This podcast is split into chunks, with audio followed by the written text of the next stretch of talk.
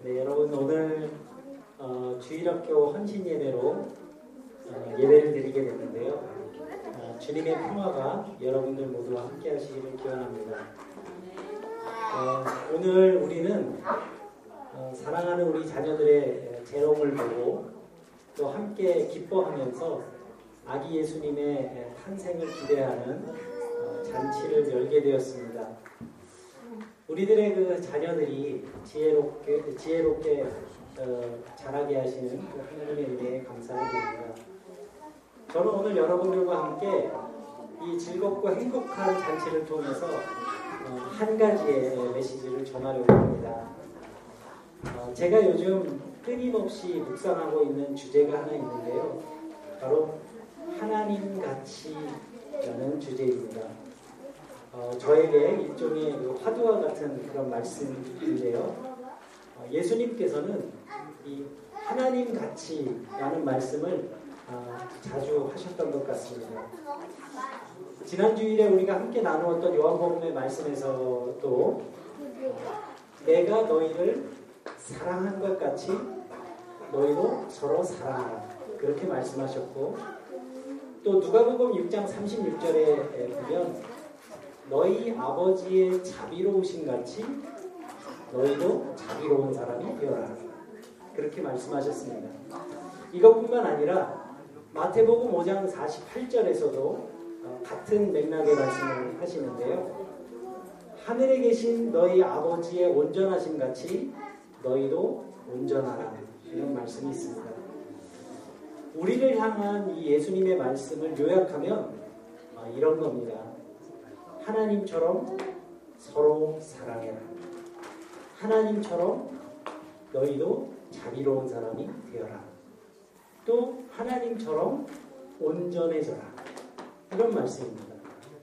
이 성경 말씀은 이러한 맥락의 말씀을 계속 지속적으로 들려주고 있는 것입니다.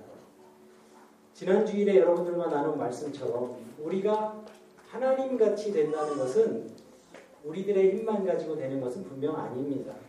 은혜가 필요한 거죠. 그렇지만 우리는 거기에 미치지 못한다 하더라도 중요한 것은 예수님의 말씀을 우리 신앙생활의 목표로 삼을 수는 있을 겁니다. 그것은 분명 우리의 의지에 따라서 어느 정도는 가능한 일일 겁니다.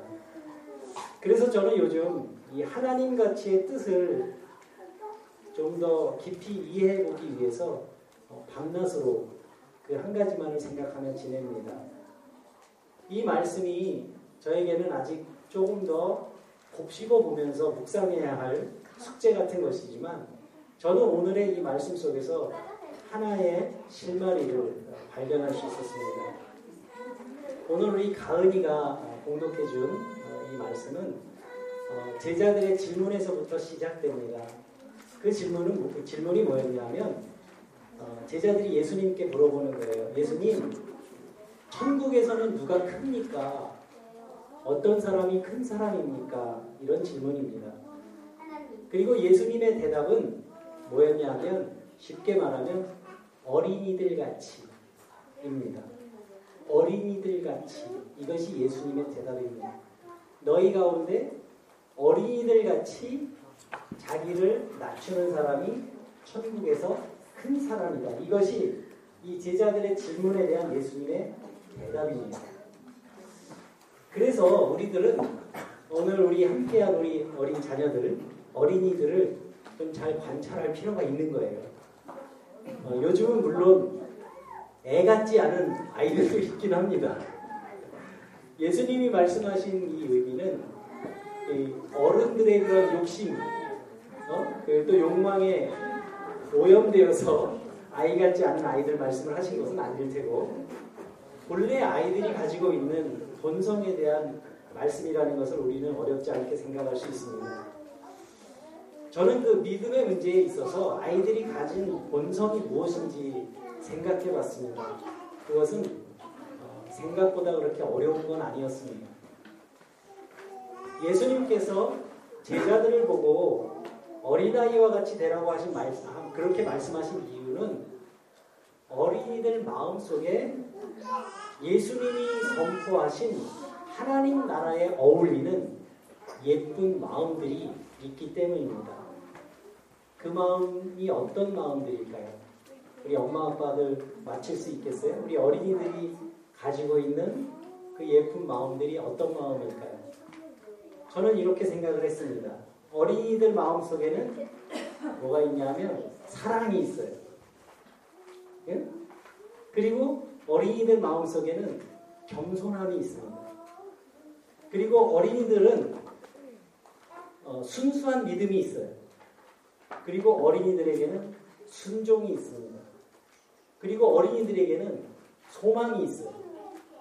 그리고 어린이들에게는 감사가 있습니다. 때묻지 않은 어린이들 마음속에 이러한 보석들이 감추어져 있는 겁니다. 그리고 저는 이러한 어린이 가치, 어린이들이 간직하고 있는 이런 보물에 한 가지를 더 덧붙이고 싶습니다. 그것은 아이들에게는 경계를 나누는 마음이 없다는 것입니다. 저는 이것은 어린이들이 가진 하나님의 마음을 닮은 아주 중요한 속성 중의 하나라고 생각합니다. 선한 사람에게나 악한 사람에게나 비를 내리시는 하나님. 이 말은 피조물로서의 인간의 본성을 벗어나서 죄에 물들어 살아가는 사람들을 대하시는 그 하나님의 태도에 대한 동일함 그리고 자비하심을 말하는 겁니다.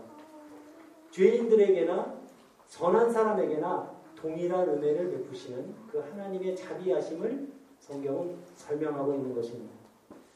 아이들은 바로 이러한 하나님의 형상을 닮은 모습을 가지고 있습니다. 아이들은 피부색이 다르다고 해서 그 친구를 멀리하지 않습니다. 인종이 다르다고 해서 그 아이를 멀리하지 않습니다. 언어가 다르다고 해서 경계선을 긋는 일은 아이들에게는 없습니다. 우리는 우리의 생각과 마음 속에 얼마나 많은 경계선을 그으며 살고 있는지 모릅니다. 나랑 조금만 달라도 그 사람을 향해 뭔가 손가락질 할 준비를 하고 사는 게 어쩌면 우리들의 모습이 아닐까 그런 생각을 해봅니다.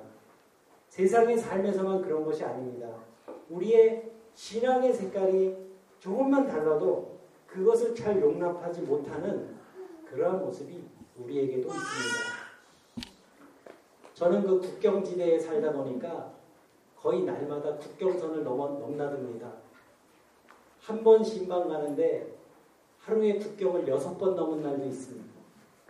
저는 오늘도 이 교회에 오기 위해서 경계선을 한번 넘어왔습니다.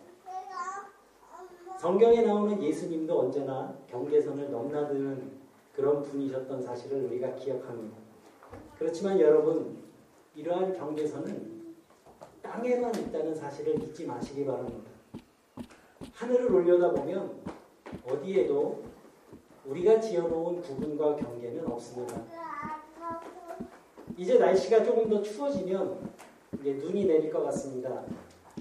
하늘에서 조용히 내리는 눈은 이 땅 위의 모든 더러운 것, 거짓된 것, 그리고 큰 것, 작은 것, 모든 것들을 소리 없이 덮어줄 것입니다. 마치 우리의 서로 다른 모습, 또 우리의 서로 다른 생각, 서로 다른 의지, 죄에 물든 모습과 허물까지도 모두 품어주시고 덮어주시는 그런 하나님의 사랑처럼 이번 성탄절에는 눈이 내렸으면 좋겠습니다. 여러분들의 영혼의 삶에 어린아이와 같은 그러한 순수함이 회복되고 자라나기를 바랍니다. 순결한 믿음의 사람들이 되어 가시기 바랍니다. 그리고 날마다 하나님 가치의 그 은혜를 향해서 한 걸음씩 나아가는 저와 여러분들이 되시기를 주님의 이름으로 축복하며 간절히 기원합니다.